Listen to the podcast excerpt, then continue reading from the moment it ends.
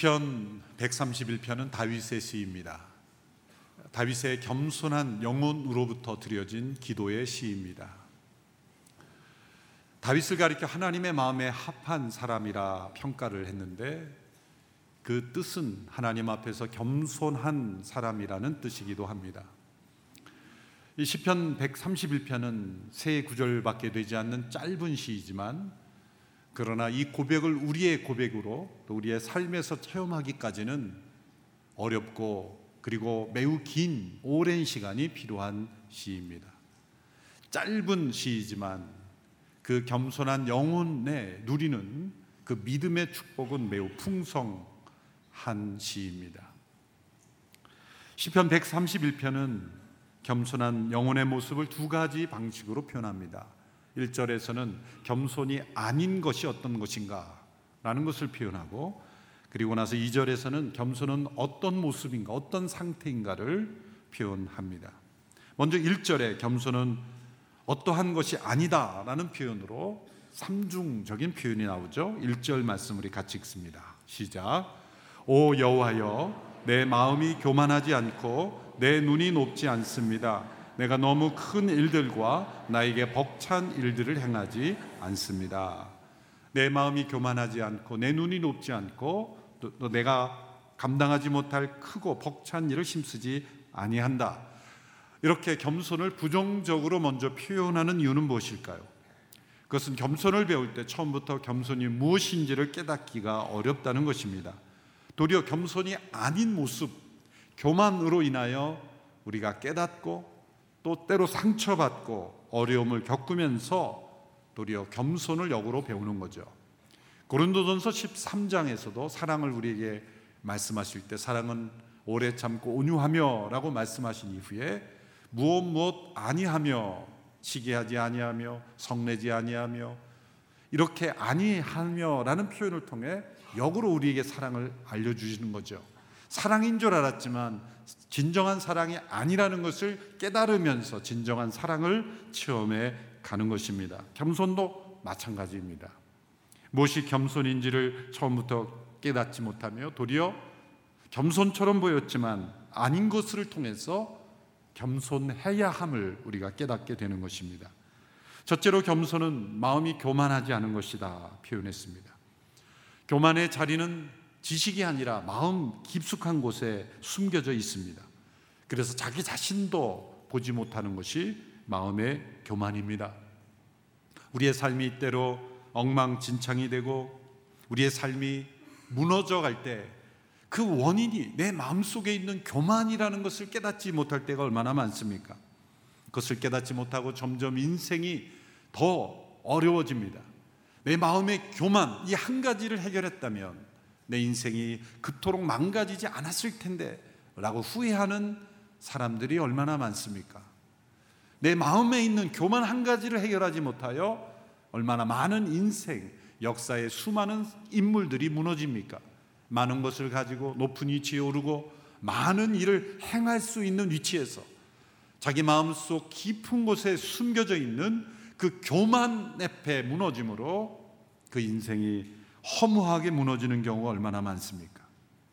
샘물이 겉으로 볼 때는 잔잔해 보이지만 휘저으면 그 밑에 있는 흙탕물이 떠올라서 온통 더러워짐과 마찬가지로 교양과 문화로 포장된 우리의 삶이 때로 고난이라는 그 흙탕물이 우리의 속에 튀어올 때 우리의 마음속에 있는 이 교만이 터져 나오는 것을 우리에게 경험할 수 있습니다. 우리의 모두 마음속에는 교만이 깔려 있다는 것을 인정해야 합니다. 사람들은 가르쳐 주지 않아도 알아서 잘 교만합니다. 아무 교육이 없어도 잘 하는 게 교만입니다. 선천적으로 교만하기 때문이죠. 겸손은 교훈과 훈계, 때로 연단을 통해 훈련받아야 배우는 것이지만 교만은 어려서부터 알아서 잘 교만합니다. 남자들의 경우에 있어서 매일매일 면도하죠. 아침에도 면도를 하고 왔습니다만 면도를 하면서 이 말씀이 떠올랐어요. 아침에 이렇게 면도를 깨끗하게 나오면 오전 오후가 되면 어느새 이 검은 수염이 또 자라는 거예요. 매일매일 깎지 않으면 안 됩니다. 어떤 때 하루에 또 두세 번 깎아야 깨끗함을 유지할 수 있죠. 교만이라는 것이 겉으로 드러나지 않지만 속에 이 매끈한 피부 속에 뭐가 들어있길래 이렇게 자꾸 검은 게 나오는가? 끊임없이 깎고 또 깎고 또 나오는 게 수염이죠. 여성들은 이해를 못할 거예요. 남자들의 이 고통을. 끊임없이 깎고 또 깎아야 하는 것처럼 자고 나면 또 새롭게 나타나는 교만. 매일매일 끊임없이 우리가 자신을 꺾어야 하는 이 교만이 우리 마음속에 숨어 있다는 것입니다. 우리의 기도가 내 마음이 교만치 않게 하소서. 단순한 것 같지만 내 영혼이 겸손함으로만 올바른 하나님과의 관계 속에 들어가 있어야 있다는 것을 깨닫는 기도입니다. 둘째로 겸손은 그 눈이 높지 않은 것이다 고백했습니다. 교만은 마음에 숨어 있지만 그 교만의 표시는 눈에 제일 먼저 나타나는 것입니다. 우리의 인격이 나타나는 것이 얼굴이라면 그 얼굴에 가장 나타나는 표현하는 기관이 눈입니다. 성경의 시편에 보면 여러 단어들이 서로 짝을 이루는데 그 짝은 서로 긴밀히 연관되어 있다는 것을 의미합니다. 죄와 관련돼서 가장 많이 나오는 단어가 비참함입니다. 죄의 결론은 비참함이라는 거죠. 또한 거룩과 관련돼서 가장 많이 나오는 단어가 뭔지 아십니까? 행복입니다. 행복에 이르는 길이 거룩이라는 거죠. 행복은 그 자체를 추구할 때 우리에게 오지 않습니다.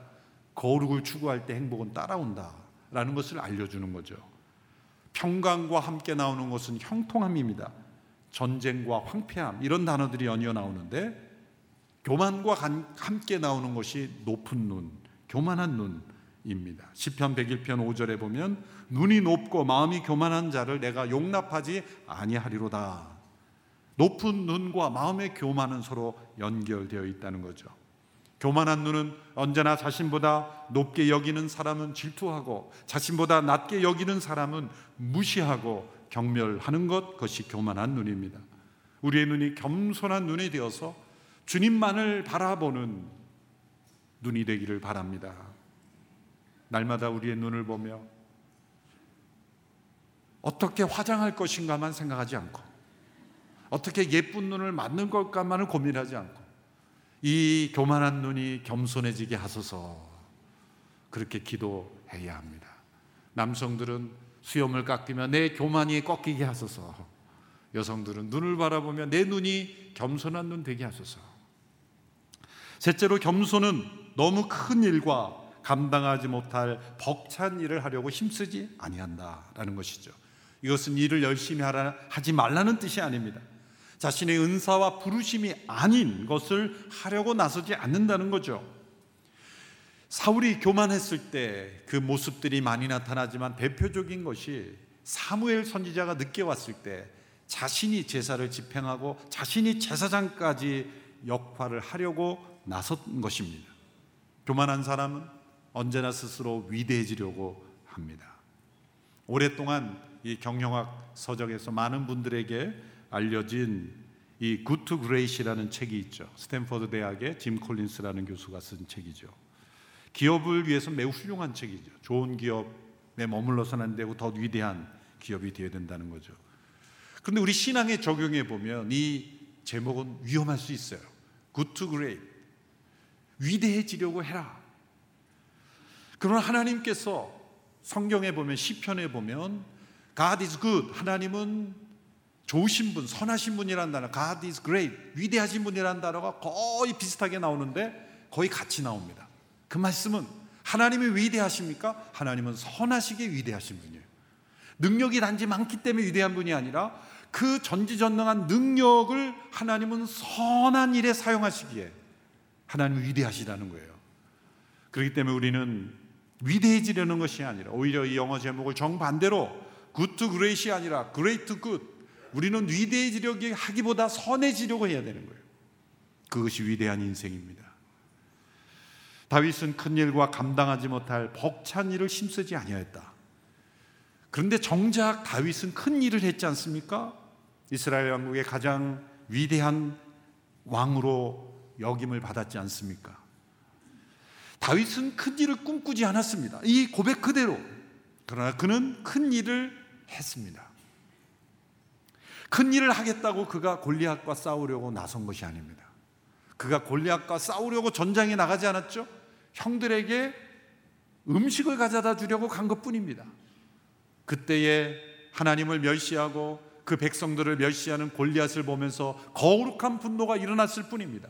그가 나서려고 했을 때 그냥 엘리압이 내가 지금 교만해져서 이른다라고 지적했죠. 교만이 아니었습니다. 그는 하나님께 대한 사랑과 거룩한 분노로 골리앗 앞에 맞섰을 뿐입니다. 그가 맞설 때 군사 기술로 맞섰습니까? 최신식 무기로 맞섰습니까? 아닙니다. 그가 양을 칠 때에 익혔던 물맷돌 기술로 맞섰습니다. 그가 물맷돌 기술을 익힌 것은 골리앗을 무너뜨리려고 한 것이 아닙니다. 그는 양떼를 지키려고 했을 뿐입니다. 양을 해치는 그 맹수들과 싸우려고 물맷돌 기술을 익혔을 뿐입니다. 그의 인생을 되돌아보면 그는 그에게 맡겨진 작은 일에 충성했을 뿐이고 그는 사울처럼 위대한 왕이 되려고 꿈꾸지도 않았습니다. 골리앗을 무너뜨리는 맹장이 되려고 그렇게 위대해지려고도 하지 않았습니다. 그의 인생의 각 단계에서 벅찬 일, 위대한 일을 꿈꾸지 않았습니다. 그저 하나님께서 자신에게 현재 맡겨주신 일을 충성스럽게 감당했을 뿐입니다. 그는 왕이 되는 어떤 비전을 품고 열심히 노력하지 않았어요. 그가 한 일은 도망 다닌 것밖에 없어요. 10년 동안 광야란 광야는 다 다녔어요. 그리고 7년 동안 백성들에서 점점 점점 세워졌을 뿐입니다. 그가 왕이 되는 위대한 왕이 되는 꿈을 꾼 적이 없어요. 이 고백대로 내가 감당하지 못할 벅찬 일을 꿈꾸지 않았습니다. 그런데 그는 인생의 단계 단계마다 겸손히 하나님과 동행하였을 때 벅찬 일처럼 보이는 일을 하나님께서 그에게 맡기신 거죠. 이 순서가 매우 중요합니다. 그래서 그가 우리아의 아내의 일 외에는 전반적으로 그의 인생을 평가할 때 겸손한 하나님의 마음에 합한 인생이라 평가를 받을 수 있었던 것입니다. 이제 2절로 넘어가면 이제 겸손에 대한 긍정적인 표현이 나오죠. 2절 말씀 우리 같이 읽겠습니다. 시작. 진실로 내가 내 영혼을 가만히 잠잠히 있게 하니 젖된 아이가 그 어미와 함께 있는 것 같고 내 영혼도 젖된 아이와 같습니다. 이 표현은 아이의 젖을 먹이고 떼어본 어머니들이 깊이 체험할 수 있는 표현입니다. 겸손한 영혼을 비유할 때 젖된 아이로 비유한 이유는 무엇일까요? 생각할수록 깊은 영감이 담겨 있습니다. 아이는 태어나서 어머니의 젖을 통해 유지하는 생명을 유지하는 단계에서 이제 스스로 음식을 먹는 단계로 반드시 넘어가야 합니다. 그런데 그 아이의 입장에서 보면 그 어머니가 품에 안고 젖을 먹이던 그 단계에서 떼어지는 것이 고통스러웠죠.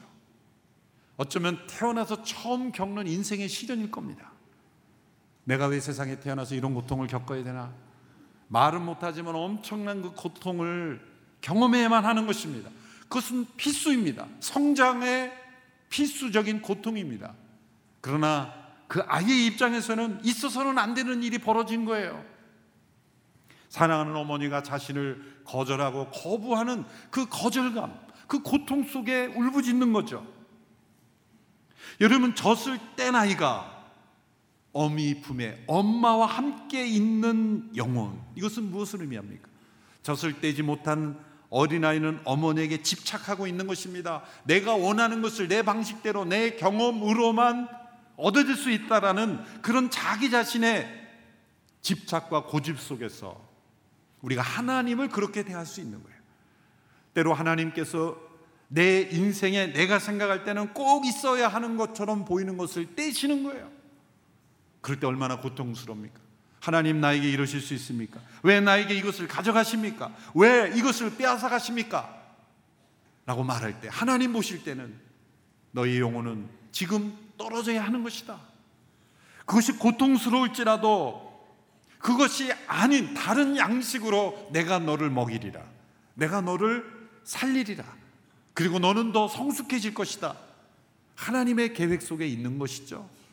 보다 더 단단한 음식을 먹는 성인으로 자라감에 있어서 반드시 경험해야 하는 이 떼는 작업, 그것은 우리의 옛사람과 떨어져야 하는 것이고, 우리의 옛 습관과 세상의 것과 떨어져야 하는 것, 그것을 하나님 우리에게 경험하게 하시는 겁니다.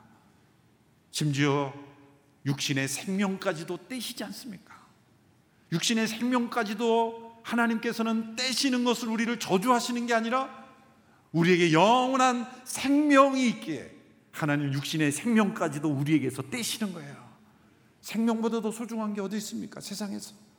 세상에서 생명보다 더 소중한 것이 없는데 그 육신의 생명까지도 떼시지만 그것이 우리를 저주하시고 멸망하시는 것이 아니라 영원한 생명이 우리 안에 예비되어 있기에 육신의 생명까지도 떼는 거예요.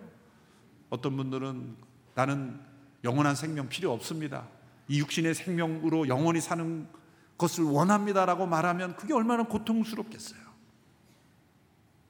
우리 인생의 마지막 순간에 우리의 육신의 생명까지 떼실 때 우리는 젖대 나이가 엄마와 함께 맺는 관계를 생각해 보세요. 이제는 엄마에 대한 집착이 아니라 엄마의 다른 관계로 올바른 관계로 동행하는 관계로 성장해가는 관계로 저 때 나이가 엄마와 함께 있는 그 평안함, 고요함, 그런 안식을 누리는 영혼으로 성숙해 간다는 것이죠. 진정한 겸손은 내가 원하는 것이 채워지지 않다고 떼쓰고 집착하는 것이 아니라 하나님 그분과 올바른 관계로 동행하는 겁니다. 그분을 의지하는 것입니다. 그분의 뜻에 맞추어 살아가는 것입니다. 바로 겸손한 영혼이 하나님 안에서 누리는 이 평안이 젖된 아기가 그 어미와 함께 있는 것, 젖된 아이의 평안, 안식, 신뢰, 하나님과 더불어 누리는 축복의 삶을 고백하고 있습니다. 세상에 젖을 떼고 하나님의 나라의 양식으로 날마다 배불림을 얻는 참된 겸손한 영혼의 축복이 우리에게 임하기를 축원합니다. 그래서 이 기도가 바로 우리의 기도가 되어야 됩니다. 내 영혼을 잠잠히 가만히 젖된 아이가 엄마와 함께 있는 그 하나님과의 동행, 그 삶이 나에게 있게 하여 주십시오. 그 기도가 우리의 기도가 되어야 될 줄로 믿습니다. 이제 3절에서 그는 하나님을 바라는 소망으로 나아갑니다. 3절 말씀 같이 읽습니다. 시작. 오 이스라엘아 지금부터 영원히 여호와를 바라라. 겸손한 영혼은 언제나 하나님을 바라는 충만한 소망으로 인생을 살아갑니다. 이것은 다인만이 경험한 경험이 아니라 우리 모두에게 주어진 축복입니다. 영원히 하나님을 바라는 것.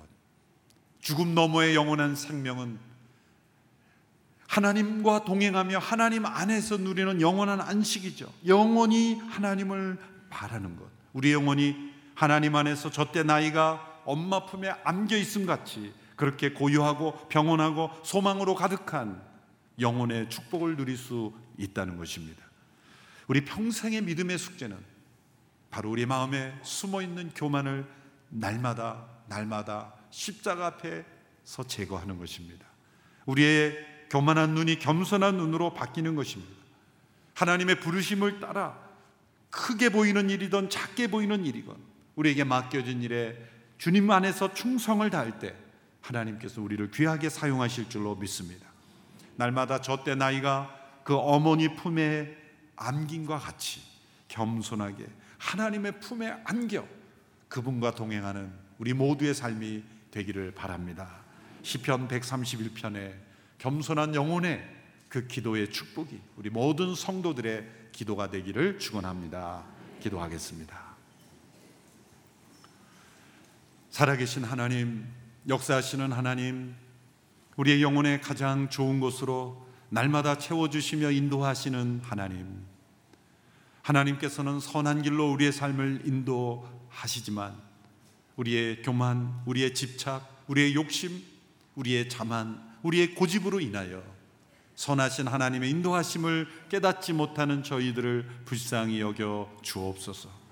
우리 마음에 끊임없이 솟아오르는 교만을 십자가에 못 박고 제거하며 겸손히 하나님 안에 거하며 하나님과 동행하는 하나님의 뜻에 순종하는 복된 삶이 되게 하여 주옵소서.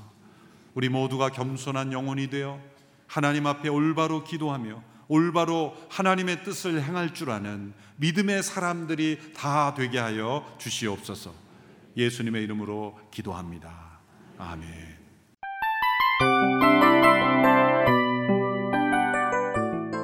이 프로그램은 청취자 여러분의 소중한 후원으로 제작됩니다.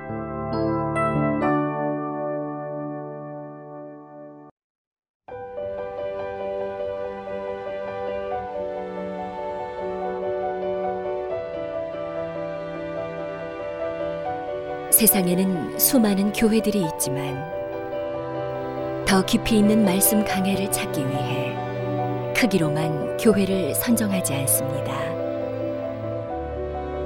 보다 좋은 영적 콘텐츠를 더 많이 나누기 위해 방송비를 받지 않습니다.